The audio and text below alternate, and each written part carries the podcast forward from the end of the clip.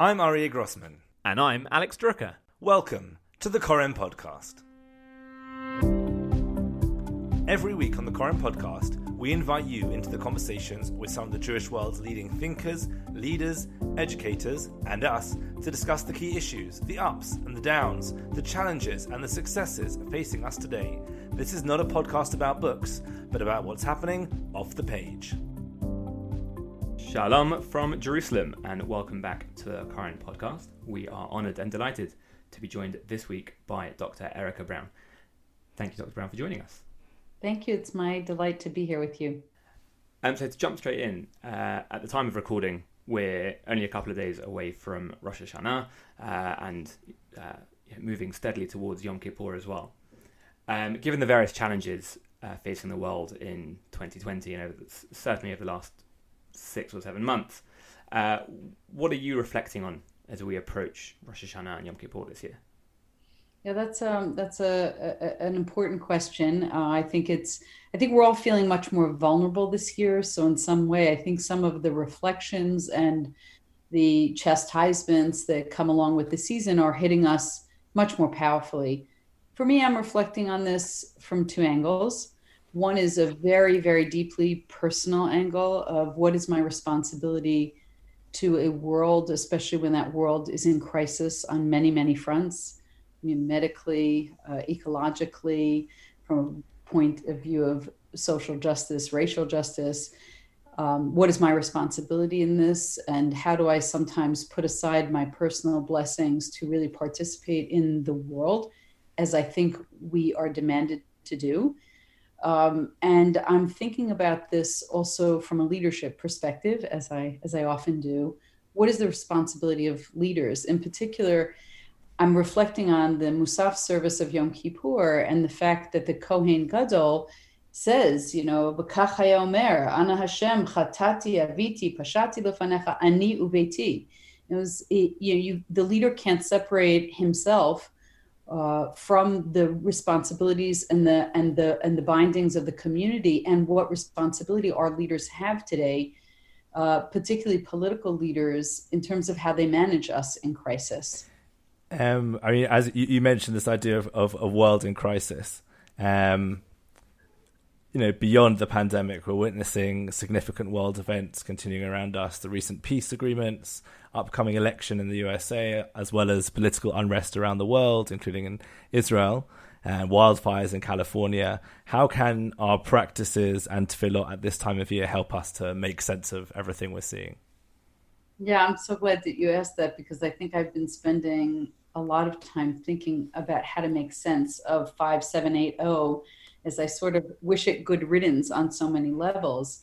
Um, and I know this will be a little bit odd, but I found great comfort from a, uh, a citation that I want to share with you.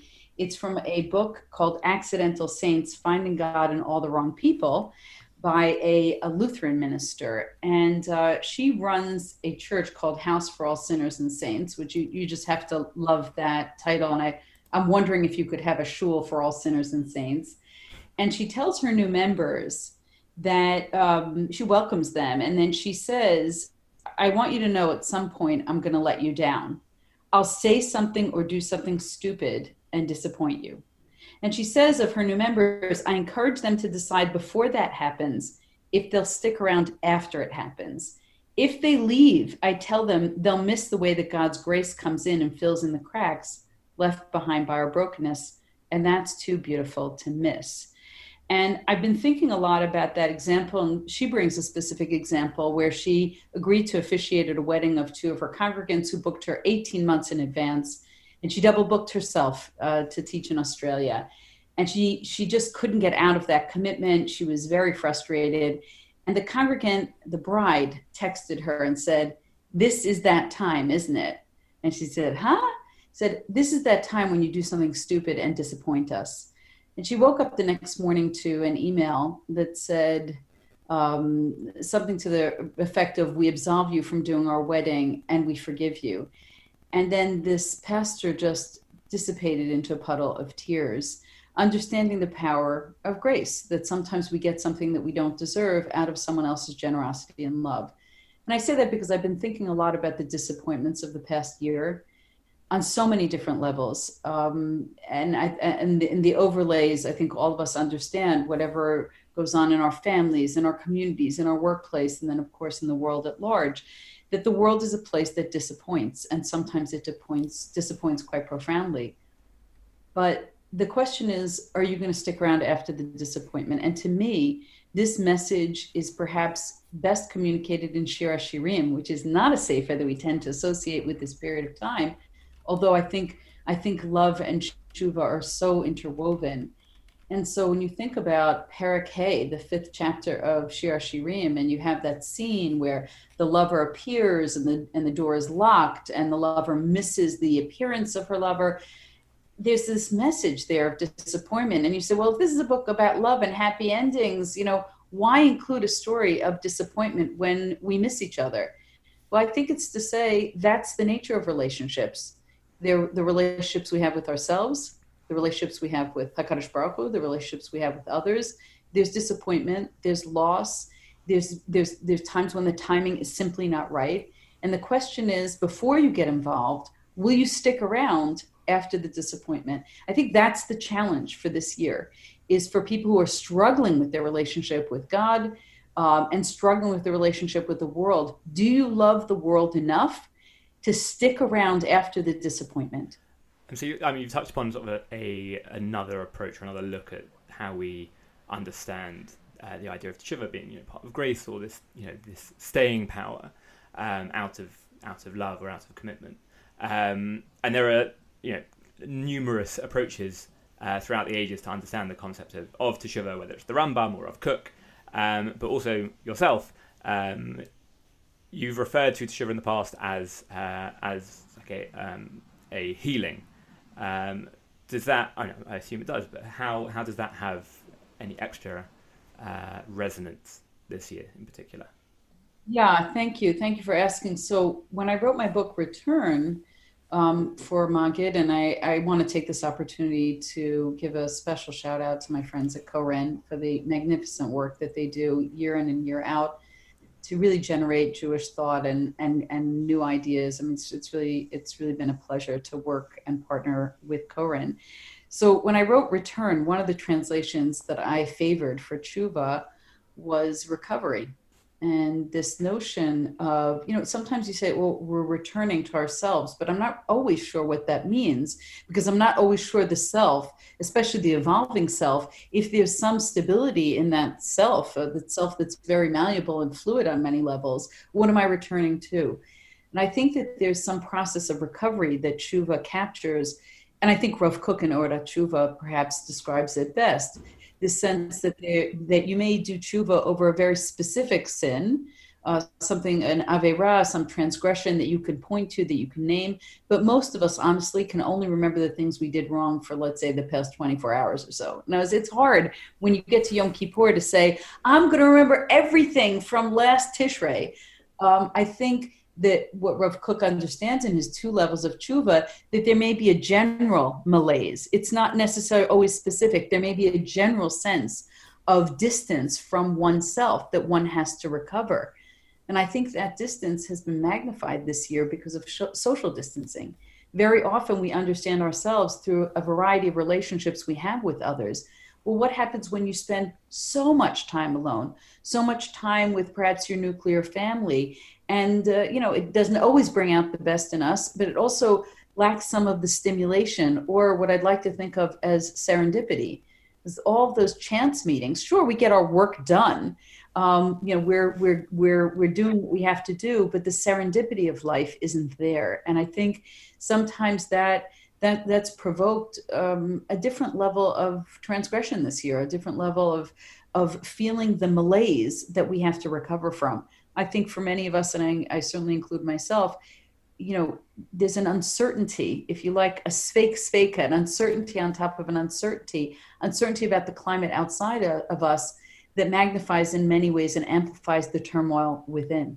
Um, and obviously, I mean, you mentioned social distancing and sort of the isolation that many people have felt this year. Um, and looking to Yom Kippur, it's going to be very different for so many people who are used to being in a packed shul um, over Yom Kippur, whether now they're going to find themselves in a much more empty shul or maybe even at home. How can those that find themselves, especially at home, you know, this year make Yom Kippur more meaningful? Well, look, the chance to to be isolated with the self, the hitbo hitbodedut that has been that has been uh, ours to embrace right now. Uh, you know, I think will will certainly encourage people to be reflective and, and introspective in a way that they haven't.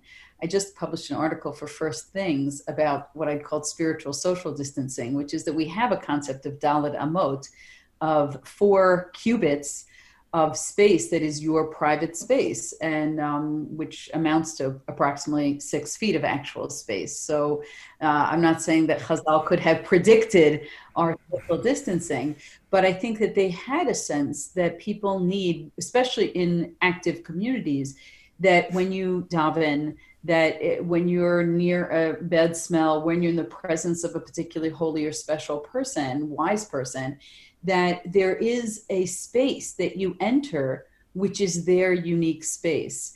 And I, I think that now that we have some of that space, I who have gone back to shul and social distanced in, in, you know in these odd outdoor minyanim, and saying, well, now I have my the six feet of permitted space that is my prayer space. And frankly i don't want it. You know i want to be returned to the people who love me um, and and the people i love and the people i commune with and the people i pray with who are by the way are not always people you like. And i think that's the beauty of community is that you know no matter what your political beliefs no matter your personality no matter your age no matter your income that when we have a kila, that transcends all of those um, limiting labels. I will say that I, I take comfort from a, a Gemara, uh, the Gemara in Brachot on Daf Hey, on Daf Chet, that says, "Mi shecharav Beit Hamikdash ein lo la Kadosh Baruch Hu ela dalid amot shel halacha bilvad." That that God also only has dalid amot, and I think that the trick of this Yom Kippur is to line our four cubits with God's four cubits and see what we come up with in a very unique spiritual space. And in some way, we we I hope we never get this space again, but I'm also grateful to have it. I mean, just uh, not wishing to sort of focus on on isolation uh, too much, but uh, one of the recurring themes in Sefer Yonah that you uh, pick out upon uh, in your book Jonah um, is isolation. Uh, whether it's you're now feeling isolated, um, or it's you know uh, it just it, it, comes up throughout the throughout the book, uh, and as we've been discussing, and as everyone I think is acutely aware, isolation has has taken on uh, a whole new meaning uh, for for all of us this year. Um, I mean, c- can you speak at all to sort of uh, you, you, touched upon it already, but how we can take that feeling of isolation, whether it's a, a physical isolation or a spiritual isolation, and turn that into a positive, or even something to as a driving force behind uh, behind Teshuvah? Yeah, thank you for that question. You know, there's a chapter in my book on um, Yonah, which um, is one of my favorites. It's on the three days that Yonah sits in the the dag, mm. the whatever the fish it was. Um, he sits in this fish for three days, and of course, I do a riff on all the or many many of the appearances of the of the three day period that appear throughout Tanakh, and um, you know, it's it's certainly a motif that Chazal were aware of what is that three that that, that three day period? And i want to take that and compare it to another time period we have in tanakh which is 40 days. I think three days is long enough to think about the transformation of self. Is how do i change my circumstance? And if you look these three day periods in tanakh almost always precede an act of radical transformation. We'll read one of them on Rosh Hashanah, which is Abraham's three day journey to Har Moriah in the binding of Isaac. We'll read one on Yom Kippur with Yonah. We read, um, you know, uh, we we recall one on Purim uh, with Esther and the three days before she goes to the king, and then of course on Shavuot, the three days that we prepare for Matan Torah. These are days of introspection and preparation right before something absolutely transformative is going to happen. But as we all know, we can make we can make decisions as as individuals that don't actualize themselves in behavior because we don't stay in that place long enough. We have, uh, you know, uh, psychological research today that suggests if you want to change a habit, you need to do something different for 30 days. And so I want to take the three days of decision making and then the 40 day period that you have, let's say in Noach and the Teva or, or um, Moshe on Har Sinai and say, if you really want to change, take that initial thought that you've been that that that thought in isolation that you've experienced for three days and then take it to make it 40 days long. I'm really really intrigued by uh, adults who make significant life changes. Someone who decides to leave a job to move to another country to change religions um, to get out of a failed relationship to bring children into the world. What is the point where you say today is the day i'm making the change and I, I, hope you'll excuse me if this sounds a little harsh, but I think a lot of people in the Orthodox community don't make lots of radical changes. You know, I think part of it is is following in the footsteps of one's parents, of continuing the tradition for one's children. And I can say this as someone who came to Judaism as uh, did not grow up as an Orthodox or practicing Jew. Um, I grew up as a, I, an identifying Jew, but very early on in my teenage years, I made this journey. And talk about isolation.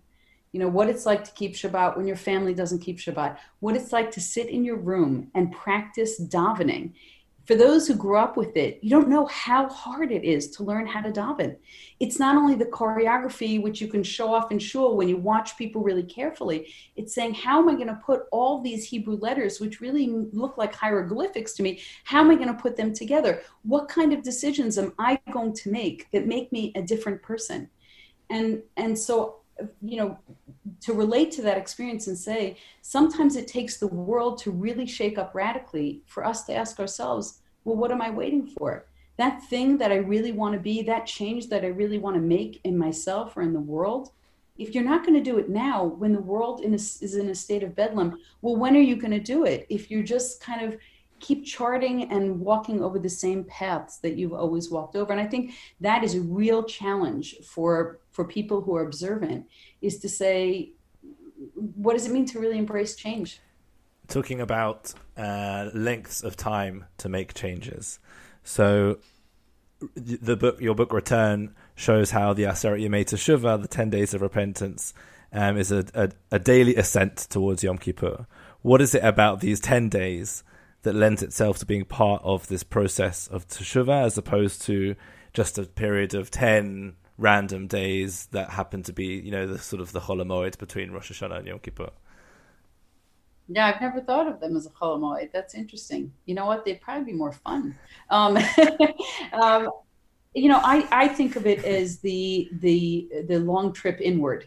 You know, and I, I think that there's a sensitivity to understanding it doesn't take one day, just like you have in halacha a period of you know t- three times to approach someone to ask for forgiveness before it's the, the the the transgression is on them. I think because there's an understanding these things these are emotional tribulations and they take time to unfold and they take time to process. And i might be in a particular place but you might not be there yet and we're going to have to negotiate what that looks like.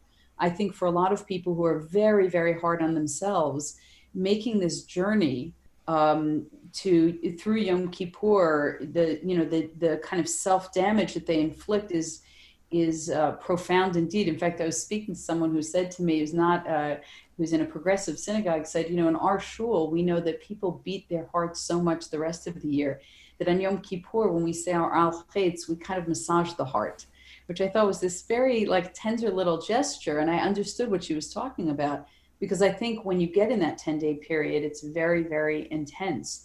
Um, and, you know, my suggestion for people on a practical level is before we enter this 10 day period, which means, you know, get your skates on because it's now, um, is to write down on 10 small changes they'd like to make and to really think about them each of these days. Dedicate one day to really analyzing and working through what that change looks like, how it would change their lives were they to do that, and what would success look like, um, what would failure look like, and what are they going to do when they fail, and put those things in place so that it's not a um, it's not a sink or swim. It's not it's not a I can either do this or I, I won't do it, sinner or saint. I think the process matters.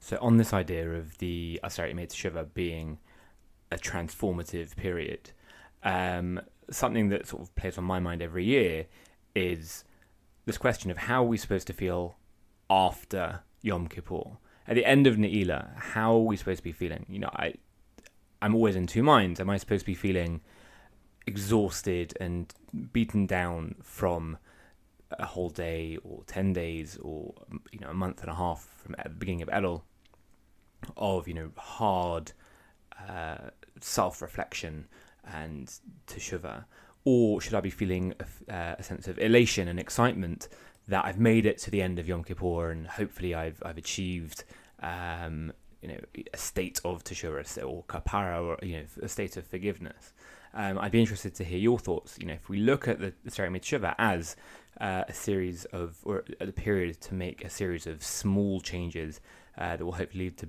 to bigger change, um, a greater change, uh, you know, what's your view, uh, how we should be feeling uh, as we close out Ne'ilah uh, and begin the new year? Yeah, I, I, mean, it's it's a great question. What we should feel like at the end of Yom Kippur. I think we have an indication from one of my favorite tunes, Mare Kohen, and that happens, you know, at Musaf time. The the the sense of the elation of the face of the leader that really indicates that manages the meaning for the kila, and the kila understands that something cathartic and something very deep has taken place that they will also benefit from that makes them feel this state of elation um, you know again in, in, many religious traditions it might be called grace um, this freedom from hate um, you know we use the term noseh avon so many times on yom kippur and in our slichot leading up to yom kippur and the idea of noseh avon is to is to carry the weight of sin um, and I think there's some sense in which Yom Kippur allows us to put that down. Um, certainly, I can just say for me, Yom Kippur is my favorite uh, holiday of the year. I know that I have stiff competition from others who love Sukkot and they love Pesach and they love, you know, holidays where family gatherings. For me, the cleansing is so critically important. And I must say that when um, eh, when we have that last shofar blast on Yom Kippur, I feel such exhilaration that I'm alive. You know, I have a little sign in my kitchen that says "Kamti baboker kol bonus," and I, I do feel that I got the extra day, that I'm alive, that despite the wrongdoings, that there's another chance. And I think we live on that chance, that chance for renewal. That's what gives us strength and that's what gives us hope, particularly in dark times like this. We need that feeling that there's some possibility, there's some self that I can become that I haven't yet actualized. Otherwise, what's the point? I think there's definitely something special about that period, sort of like you mentioned, between the post Mareh Kohen, like elation, and sort of the remainder of Yom Kippur of the day. Um, it definitely feels different to, let's say, the feeling the night before on Kol Nidre. Um, and obviously, in the middle of that period, we of that the afternoon, we read Sefer Yonah. Um, what is it about Yona, maybe it's p- built into that. I guess the feeling that we, you know, of, of that the time when we actually read it, and also, you know, apart from the theme of isolation we mentioned before, but what is it about the story of Yona that resonates in particular with you, and how do you think the book may have extra resonance this year? Yeah, so a good question, and and I appreciate also coming off of Musaf of Yom Kippur, where, as I said earlier, we're recounting the leader's experience of praying on behalf of, of davening on behalf of the Kila. And I think you have the exact opposite experience with the Yonah reading. Yonah is in isolation. Yonah acts as a lone operator. Yonah runs away from Akadosh Baruch Hu's mission and his own mission. Um, tries to go to Tarshish, which is so far away from God's destination of Nineveh. In other words, uh, if you look at different citations of Tarshish as they appear in Tanakh, it's a place of um, fleets that uh, bring very expensive uh, items from place to place. It's almost like losing yourself in materialism. Is that's where Yona wants to go, and then Yonah, Yonah's flight, this sort of escape from responsibility he undertakes, and God's forcing him to confront himself. That comes as you look in Perek Bet with the magnificent tefillah that that Yonah utters as he tries to reconcile himself with his mission. But I think when he comes out of that fish, the message to him is you need to take responsibility for the whole world. This isn't only about yourself. And I think for many people, they don't see that we read the al khait in the plural, that this isn't only about your personal tshuva. It's about how you emerge from this day and say, V'rachamav al kol masav. I, if I'm going to act like God, I, I've got to have pity on everyone, on Nineveh and its animals. Um, Yonah could only muster up pity for his own tree that he had very little investment in. And I think actually reading the story tells you, especially because it ends on a question, um, I'm not sure that Yonah made it. I'm not sure that Yonah really ever reconciled himself and we'll never know. So the question really is ours to answer as we move ahead, which is in this sort of whale, this this sort of enclosure that Yom Kippur is for us, how are we going to emerge? Will we have an enduring understanding of ourselves and the and the job we have to do in the world, outside the self? outside the narcissism of going in a boat and falling asleep while there's a storm. There is a storm a brew, as I don't have to tell either of you. And the question is, how are you going to ride that storm and who are you going to care about and will you care enough? Will in Rav Kook's language the song of humanity will it be the song of self or Knesset Israel or can we muster up a song of humanity that is so powerful that it stops the next storm? I think there's, uh, there's something to be said there as well, as an Aryeh sort of saying how we go from sort of the jubilation of Mareh Kohen um, to Sefer Yonah, and then I think even into into Ne'ilah. Um, but like, as in we, we have this sort of build up uh, to Mareh Kohen, and then we sort of have this story of Yonah which sort of really humanizes uh, the story of Teshuvah, and, and, as you're saying, this sort of up and down, this focus that like he he's narcissistic and he's trying to run away, but then there's this, this story of redemption there. But it ends; it's got an open ending, um, and then we go back into sort of the pleading and the Teshuvah. I think that there's there's something to be said there, and in uh, in at the end of every chapter of Return, one of the wonderful things about the book is that you set the reader uh, life homework um, you know, tasks that to help the reader sort of internalize the theme of the chapter and to sort of uh, focus uh, their teshuva during the ten days of repentance. Um, you know, but you wrote the book a number of years ago. Uh, so, what life homework would you set us uh, for this year for, for Yom Kippur of five, seven, eight, one, uh, and for the rest of the year?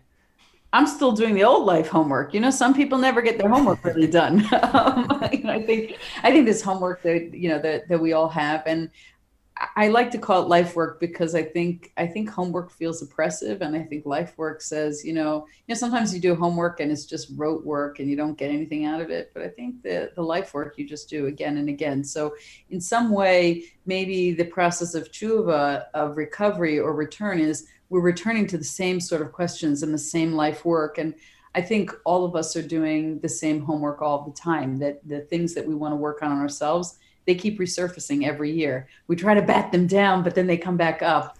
Um, you know whether that's uh, those are issues of ego or selfishness or you know or, or cruelty or gossip or whatever it is that we just say ah, just i need to nail that this year. I need to do something a little bit better. I, I think for this year, the platform is just much, much larger. I think the platform is really about what do you want to do to make the world better, um, not only yourself better. And it was the bettering of the self will come through the work of the world. So, you know, if that is in some kind of political realm, if that is about protest, if that is about you know securing rights for those who, who, who don't have them speaking out for those who can't taking small ecological steps to make the environment better um, I, I, think the orthodox community is very very narrow and um, functions so beautifully as an internal organism in terms of the deep bonds of chesed. But sometimes we don't look outside that community. We become very parochial. We don't see we blind ourselves. We know what's going on because we read the papers. And maybe that's worse. Maybe it would be better not to read the papers um, and then and then just stay in the bubble. But if you're going to read about the world if you're going to listen to the news about the world what are you going to do about it? And I, that's certainly the way that i'm thinking about this year. Um, and then and then what are the concrete action steps? Because as we know it's not how you fast it's how you break the fast every year. Who are you who are you the next morning? Uh, how do you approach the world differently? And um, yes I, th- I, think there's a lot of a lot of that world work to do and it's it's ours to do. On, on that note uh, we just really want to say thank you so much uh, for taking the time to speak to us um, especially i think in the run up to yom kippur i'm just thinking about what we've discussed there's a lot of questions there in terms of how will we emerge from the whale, how will we emerge from Yom Kippur, how will we emerge from the pandemic. Um, we really appreciate you giving us the time to start thinking about those questions, start thinking about some answers to it, um, and definitely you know helping us all to focus as we go into Yom Kippur. So thank you so much for your time. Oh, my pleasure, and wishing both of you a Shana Tova and really a year of, of health, a year of good health ahead. Amen. Amen. Amen. Thank you so much. That's all the time we have for this week's episode of the Koren Podcast. Aryeh, if people want to get in touch, how can they do so?